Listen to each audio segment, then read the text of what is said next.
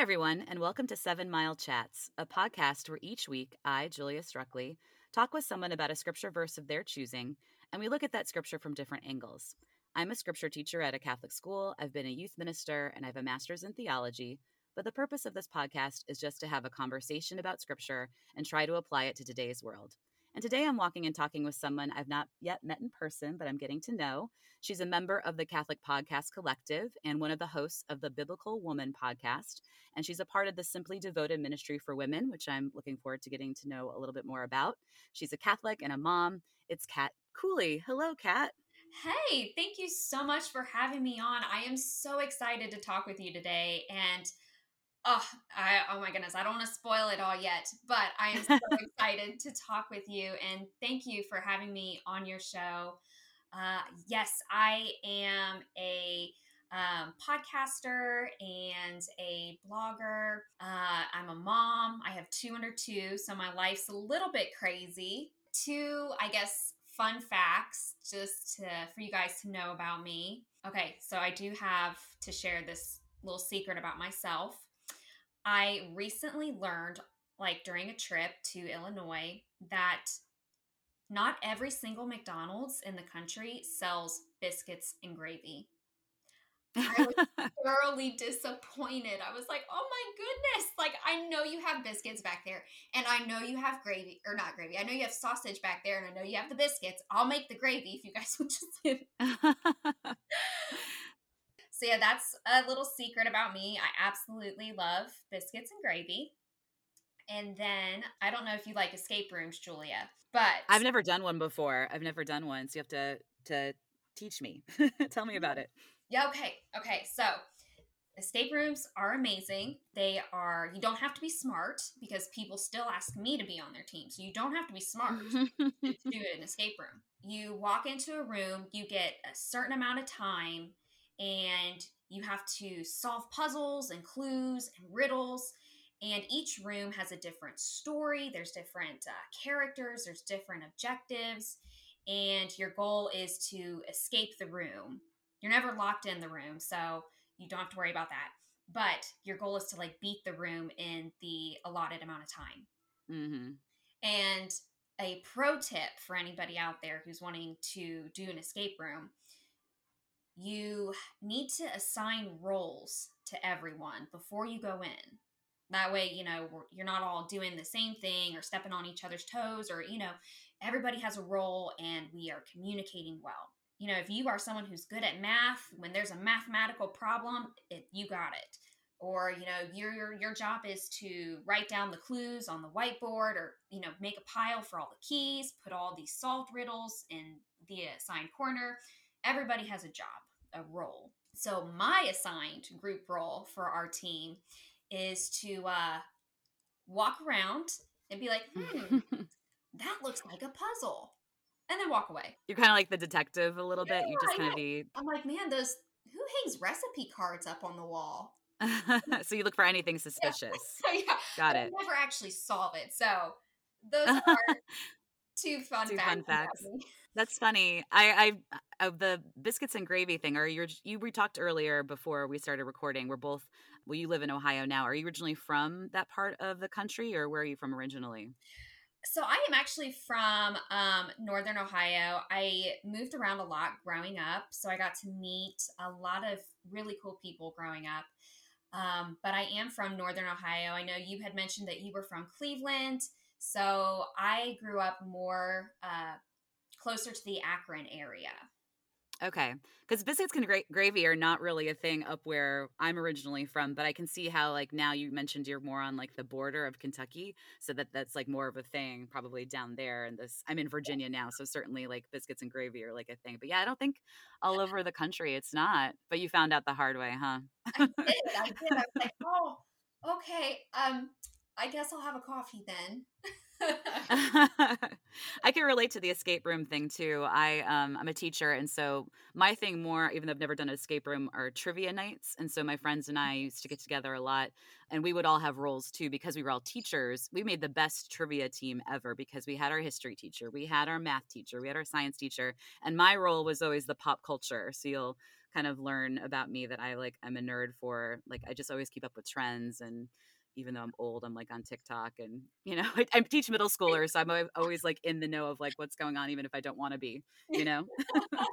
let's go ahead and get into the scripture. So, I am excited to talk to you about this because um, we haven't done a lot of Old Testament on my podcast, and we definitely have not done a lot of these Deutero- deuterocanonical books, which are kind of these extra books, which I'm going to explain. So, we've decided to do Tobit together. So, I'm going to have you read Tobit um, chapter 8, verses 4 through 8, I think is what we decided. Yes. And then I'll give a little context and we'll go from there. So, whenever you're ready, Kat, if you could read that for us. All right. Okay. So, this is the New Revised Standard Version. So, you guys might have a little bit different translation, but this is verses uh, 4 through 8. When the parents had gone out and shut the door of the room, Tobias got out of bed and said to Sarah, Sister, get up and let us pray and implore our Lord that he grant us mercy and safety. So she got up and they began to pray and implore that they might be kept safe. Tobias began saying, Blessed are, blessed are you, O God of our ancestors, and blessed is your name in all generations forever. Let the heavens and the whole creation bless you forever. You made Adam, and for him you made his wife Eve, as a helper and a support. From the two of them, the human race has sprung. You said, It is not good that the man should be alone. Let us make a helper for him, like himself. Now I am taking this kinswoman of mine, not because of lust, but with sincerity. Grant that she and I may find mercy, and that we may grow old together. And they both said, Amen. Amen. Okay, so I want to give a little bit of background on Tobit. I mentioned it's a deuterocanonical book, which means it's only in the Catholic Bibles. There are seven books um, referred to as sometimes the Apocrypha, but we call them the Deuterocanonical books, which are extra books that we keep in our Catholic Bibles. And this is a really dramatic story. It's a short yes. book, so if you get a chance to to read it, um, I'd recommend just giving it. It's a it's a wild story. So essentially, summary is Tobit is this older man. He is he suffers misfortune. He's taken from his home in Jerusalem to Nineveh, and so he also becomes blind, loses his sights, and so he's just kind of like a Job character where he's just everything's going bad for him. Meanwhile, Sarah is in a separate family, a different family. She's lost seven of her husbands. She's been married seven times, and um, all of her husbands have died. And so Raphael, the um, archangel, kind of comes into play, and he kind of plays matchmaker. He helps out Tobit by getting his son Tobiah to marry Sarah. And this passage that you've picked, um, there it's on their wedding night. So Tobit's son has married Sarah, and they're praying because they don't want him to die. They're afraid that he's going to die like all of the husbands. Mm-hmm. But I think there's so much more here too. Um, so we, I can't wait to talk to you about it. There's definitely some Genesis references here. I think I get a little bit of like Magnificat vibes from it a little bit at the beginning of, um, with the the prayer of praise. So, Kat, we we had originally emailed you. Kind of want to talk about Ephesians because you kind of focus in your ministry on marriage and dating. Um, but why did you uh, like decide to go with this passage? What what do you like about it? Why did you pick it? So I have to be very, very transparent with you guys. I, even though I am a Catholic now, I did not always grow up that way. Um, mm-hmm. I grew up in the evangelical church, and mm-hmm. then during college, I joined the Protestant uh, church. I was a Presbyterian, and it was about goodness about halfway through my marriage with my husband that the Holy Spirit started working on our hearts individually. And we came to the Catholic Church after, goodness, a year and a half of being on that spiritual journey. Mm-hmm. Um, but growing up, you know, I was in that evangelical church, and something that we had was called purity culture, mm-hmm. specifically mm-hmm. evangelical purity culture. And in a nutshell, it gave a lot of young people lots of bad, unbiblical advice. And mm-hmm. I grew up in that nonsense, and it really shaped how I viewed and treated relationships and partners um, in a very negative way. So my goal is to help women of all ages navigate, you know, not only the like craziness, but also build, you know, Christ-centered relationships and faith-driven lives. And dating is so, so crucial because it should lead to the formation of the very, very first covenant that we see in the Bible. And that is why I absolutely love focusing on dating and marriage topics because I made a lot of mistakes and I really, really want to help women avoid the same mistakes that I made and to have biblical relationships that are just focused and centered in Christ. Awesome. And so you focus on that in your podcasts, right? The Biblical Women, you talk about the dating and relationships there. Yes. Uh, my co host, Nicole, and I, um, we have a very wonderful connection. So I am a Catholic, and my co host is a Reformed Protestant. And, you know, we talk about a lot of different things. We talk about dating, um, marriage, parenting, we have even done some Bible and theology episodes together, which gets mm-hmm. pretty interesting. Um, always from a perspective of love and respect for one another. But yes, dating and marriage, those are probably the biggest things that we focus on together. And this passage you had mentioned one of the reasons why you have gotten into this ministry is that that first covenant is so important. And so this passage does kind of reference that first covenant between Adam and Eve in their prayer. So because you're maybe not familiar or, or maybe you became familiar with Tobit, I'm guessing later in your yes. career because you didn't grow up with this book, I'm assuming, right? Oh yeah, no, this was not not something you read. This you didn't read this. so what do you as uh, coming from that perspective, like what do you think when you when you read this now? My heart truly truly breaks for the evangelical and the Protestant churches because there is so much spiritual truth that they are missing out on. And the book of Tobit has so many spiritual truths um, from marriage, um, the intercession of angels, mm-hmm. all of it. It is a beautiful book. It's a great story. And um, when I started reading through this and working through it, I walked away with a more profound understanding of marriage than I ever had growing up. Um, even if that is the only theme that you want to focus on in this book, you just, mm-hmm. just it's so deep. Yes, it's definitely this passage that we're we're talking about is read at weddings a lot, so we can definitely get into that. But I think in terms of themes, um, I'm not married, so I I'm, I'm, single and I've been single for much of my life. Um, and when I read it, though, even though I definitely can see like the marriage and the wedding themes, and we'll get into it, I still think there's so much like Tobit does remind me of like a Job character, as I mentioned, and I just that story to me is like the trust that they have and the faithfulness that they have. I also kind of get some Ruth vibes from this too, where like she was faithful to her mother-in-law no matter what even though giving up her like it meant giving up her background and her faith and i just feel like the people in this story are so faithful and so trusting and so even me as someone who's not married i still get get that you know and that encouragement of like the, their faithfulness and commitment to god.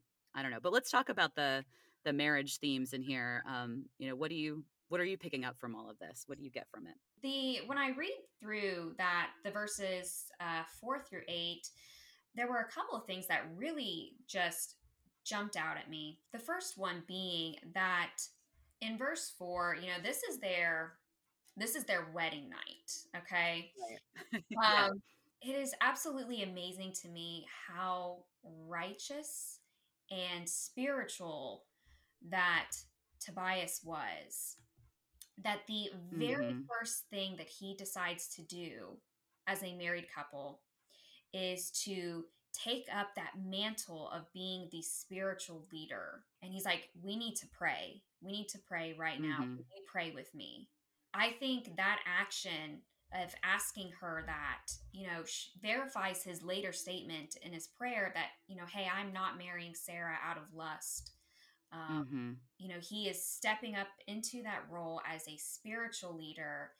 He is encouraging her to pray and he's explaining to her why we should pray in this moment instead of proceeding with a traditional wedding night. Yeah, it's a really that line um, that you mentioned, number seven, verse seven, uh, really stands out to me as well. You know, now Lord, you you know that I take this wife of mine not because of lust, but for a noble purpose. And when I do hear this at weddings, I am struck by that, like what you mentioned, that the first thing that he decides to do, and maybe it's because, as I mentioned, he's a little bit afraid for his life, but the prayer seems so sincere. Like the prayer really does sincere. And I mentioned the beginning part kind of gives me a little bit of like magnificat in the new testament like blessed are you o god of our fathers like that mention of the ancestors that like mary does in the new testament um, when she praises god for what he's going to do for her. I don't know and then there's the genesis reference in verse 6 and then yeah that verse 7 that really stands out. You mentioned purity culture and i feel like this I don't know how do how do you see do you see that this ties into that or is maybe a remedy for some of that that stuff that you grew up with in any way? Oh, absolutely. I I think that you could take this passage alone and um, refute purity culture, and I think I've been thinking about this because my co-host and I have we've done episodes on purity culture before, addressing it from a biblical standard, and I think verse four here highlights the underlying issue with evangelical purity culture because with evangelical purity culture, what we're starting off with is an unbiblical definition of sex. And that comes from an unbiblical view of marriage. So, Tobit 8, verse 4, shows us. So, verse 4 and then also verse 6 shows us that what the biblical marriage is, what the biblical definition is. Because in the creation story, you know, we see that the Trinity existed forever in the past and it will exist forever into the future. And it exists with perfect love, unity, and community, all of the members. Mm-hmm. And in the mm-hmm. creation story, we see the man and the woman are created, the first marriage was formed. And it teaches us that marriage is this life giving communion of two believers that should reflect the life giving love, unity, and communion of the Trinity. So I think that verse alone refutes probably the biggest underlying problem with evangelical purity culture.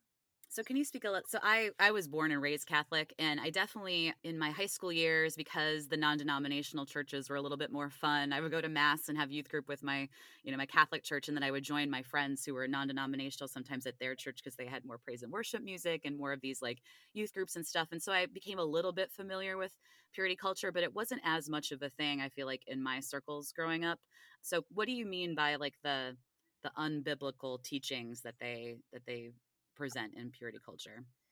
So, in the 90s and 2000s, there was a movement within the Southern Baptist Church, um, which I would consider Southern Baptist evangelical. You could also consider mm-hmm. them Protestant, depending upon which church you attend. But the Southern Baptist Convention, you know, they started buying into this movement of, you know, how are we going to teach kids? How are we going to teach young adults about sex? How are we going to teach them about marriage and purity and dating? And all of these are good things and they're good questions to ask. But the solution was they came up with a lot of books and i'm trying to remember the author's name. So i read i did read in the early 2000s or late 90s um, i t- kissed dating goodbye. I think yes. it was like joshua Har- yes. harris. I read that one. That one made its way into my my circle. Yes that was a huge one and i think that is the biggest one. That was actually the one i was trying to think of. So that book influenced a lot of people and it started off um, it, it, was really the book that started the whole movement and led off into other other books and other authors. Um, and he actually ended up walking away from the faith, sadly. Mm-hmm. I think he's since like apologized for that book. I feel like he's kind of taken back some of the things that he said. Absolutely. Um, if I'm not mistaken. Yeah. So, but purity culture, that book happened, and other authors and other books came out, and it was a way to teach young people about purity and sex and all of that. And we all agree that, you know, sex should be saved for marriage and you should practice purity until marriage. They gave a lot of reasons as to why. So, this is a really big topic, guys, and I will try to Um, I know. I know. I, I, opened up a big can, but I'm just yeah. curious as to like, I guess more for the purposes of this podcast, like the scripture, like you were saying that it was like ant are kind of going against like what the Bible states, and so I'm curious about that. Yeah. So I think the best way to phrase it or explain it is that evangelical purity culture was a VeggieTales approach to um, teaching young people about purity, marriage, and sex. Um, you know, it really taught a lot of young girls that they're the reason that they should wait for marriage was because you know sex was just a gift it was just a gift for your husband um, that it also taught a lot of women very negative self views and i could go on and on about that one yeah yeah um, it taught women it really taught a lot of young girls to view their their worth and their identity within their sexual status and not mm-hmm. within the not within Christ and what the Bible has to say about our place as Christians.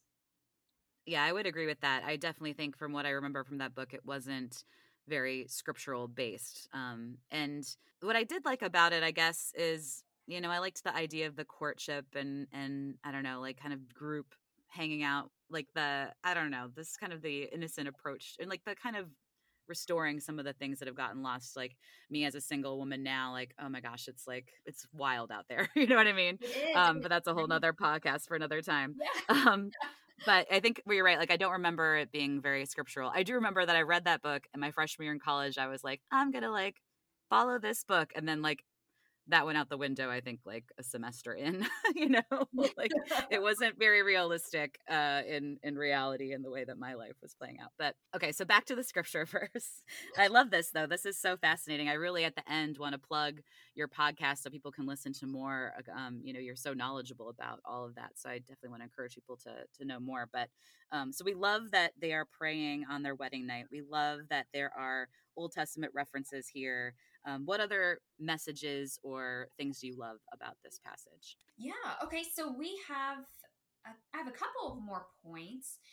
The next thing that I really think that stood out to me was how emotionally mature Tobias was. Because, mm-hmm. um, as you said, you know, the backstory of this book, Sarah has lost seven husbands you know, people in the town probably thought that she was a murderer.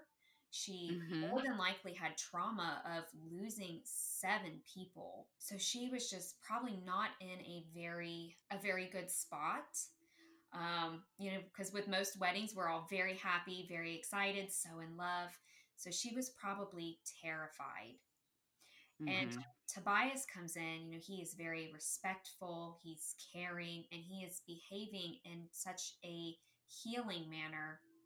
He is creating a safe space from the beginning with her. And he is just sensitive to her emotional and her spiritual needs. And, you know, he knows that, you know, he, in his own power, he can't help her. So he is there mm-hmm. begging for God to help him and to help Sarah. And Tobias was emotionally mature, I believe, because he was spiritually mature. Yeah, I get that too. I feel like it's really interesting because, again, I'm a scripture person. And so I had a student this year. She was such a romantic. You know, I teach middle school. So they're all, the girls are starting to, you know, by the end of the year, they're all sitting a little bit closer to the boys, even though yeah. they all smell bad. And like, but, um, they were, I, when I was teaching Genesis, they were just kind of appalled at like how you know women were not and even not just in genesis but throughout scripture women were not there wasn't this love story right usually.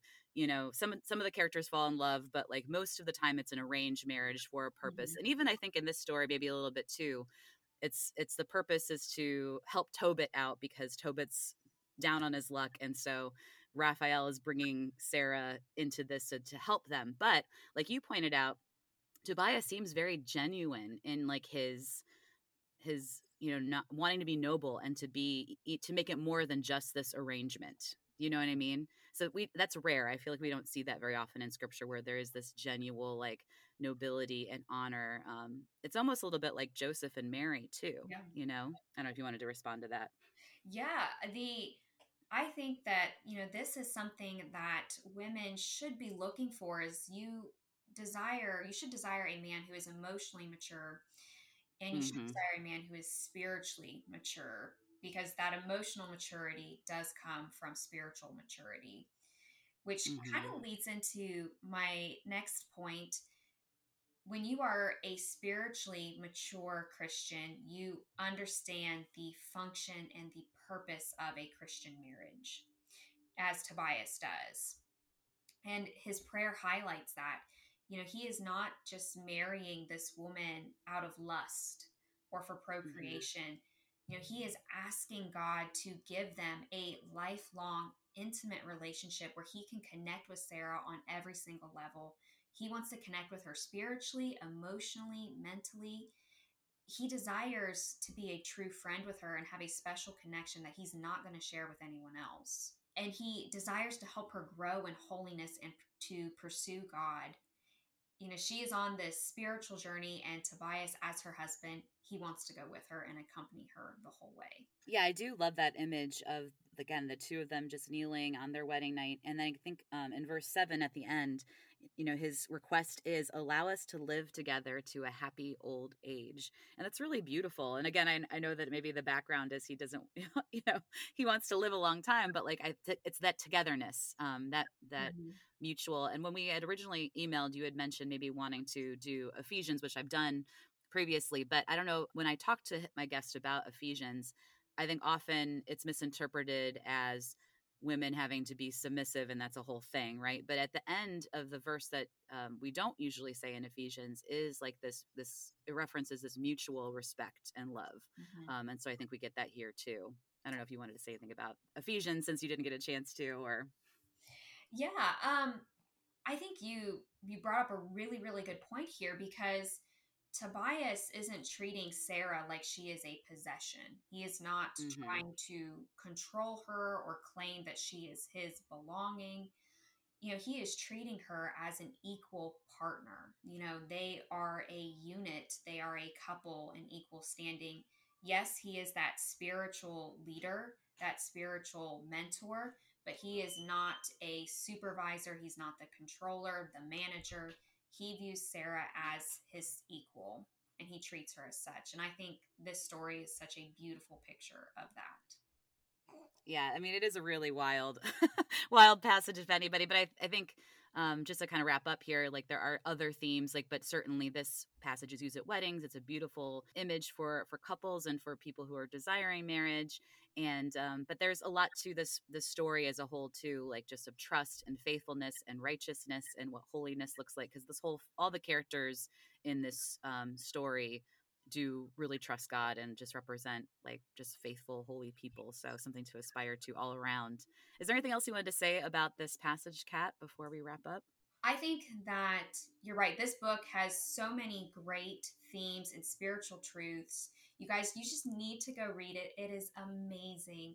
Um, I know we only highlighted the marriage themes, the dating themes, but when I was doing my research on this book, you know, this, the story setting, the book was written later, or yeah, later.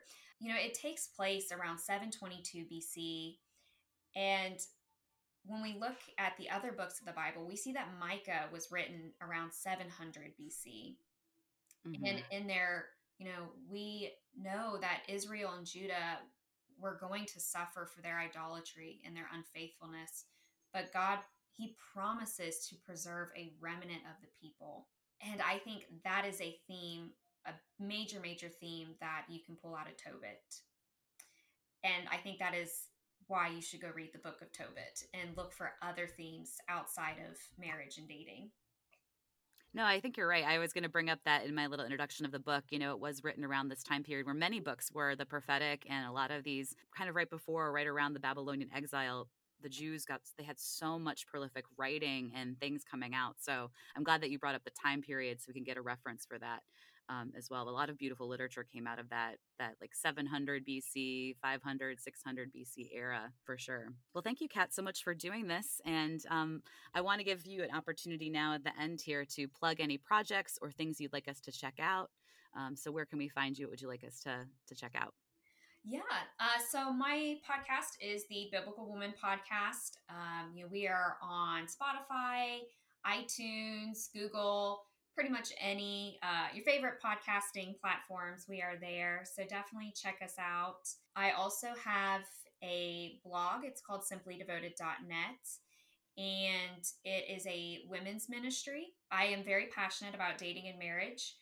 However, there are also a lot of topics surrounding pregnancy loss and miscarriage there as well, um, because I unfortunately have experience with both of those. Um, so definitely go ahead and check that out. And we are also on Facebook. Uh, it's simply devoted. So I look forward to hearing with you guys and connecting with with you guys. Aw. um, and you all can find me on uh, Instagram at Seven Mile Chats, all spelled out. You can also find me on Twitter at Miss Struckley1. Um, it's more of my teaching account, but you can ask me questions if you'd like to be a guest, um, talk about scripture. You can find me at Miss Struckley, M S S T R U K E L Y 1. Thanks again, Kat, so much for, for doing this. I really appreciate it. Thank you. It's been such an honor to talk with you. Bye, everyone.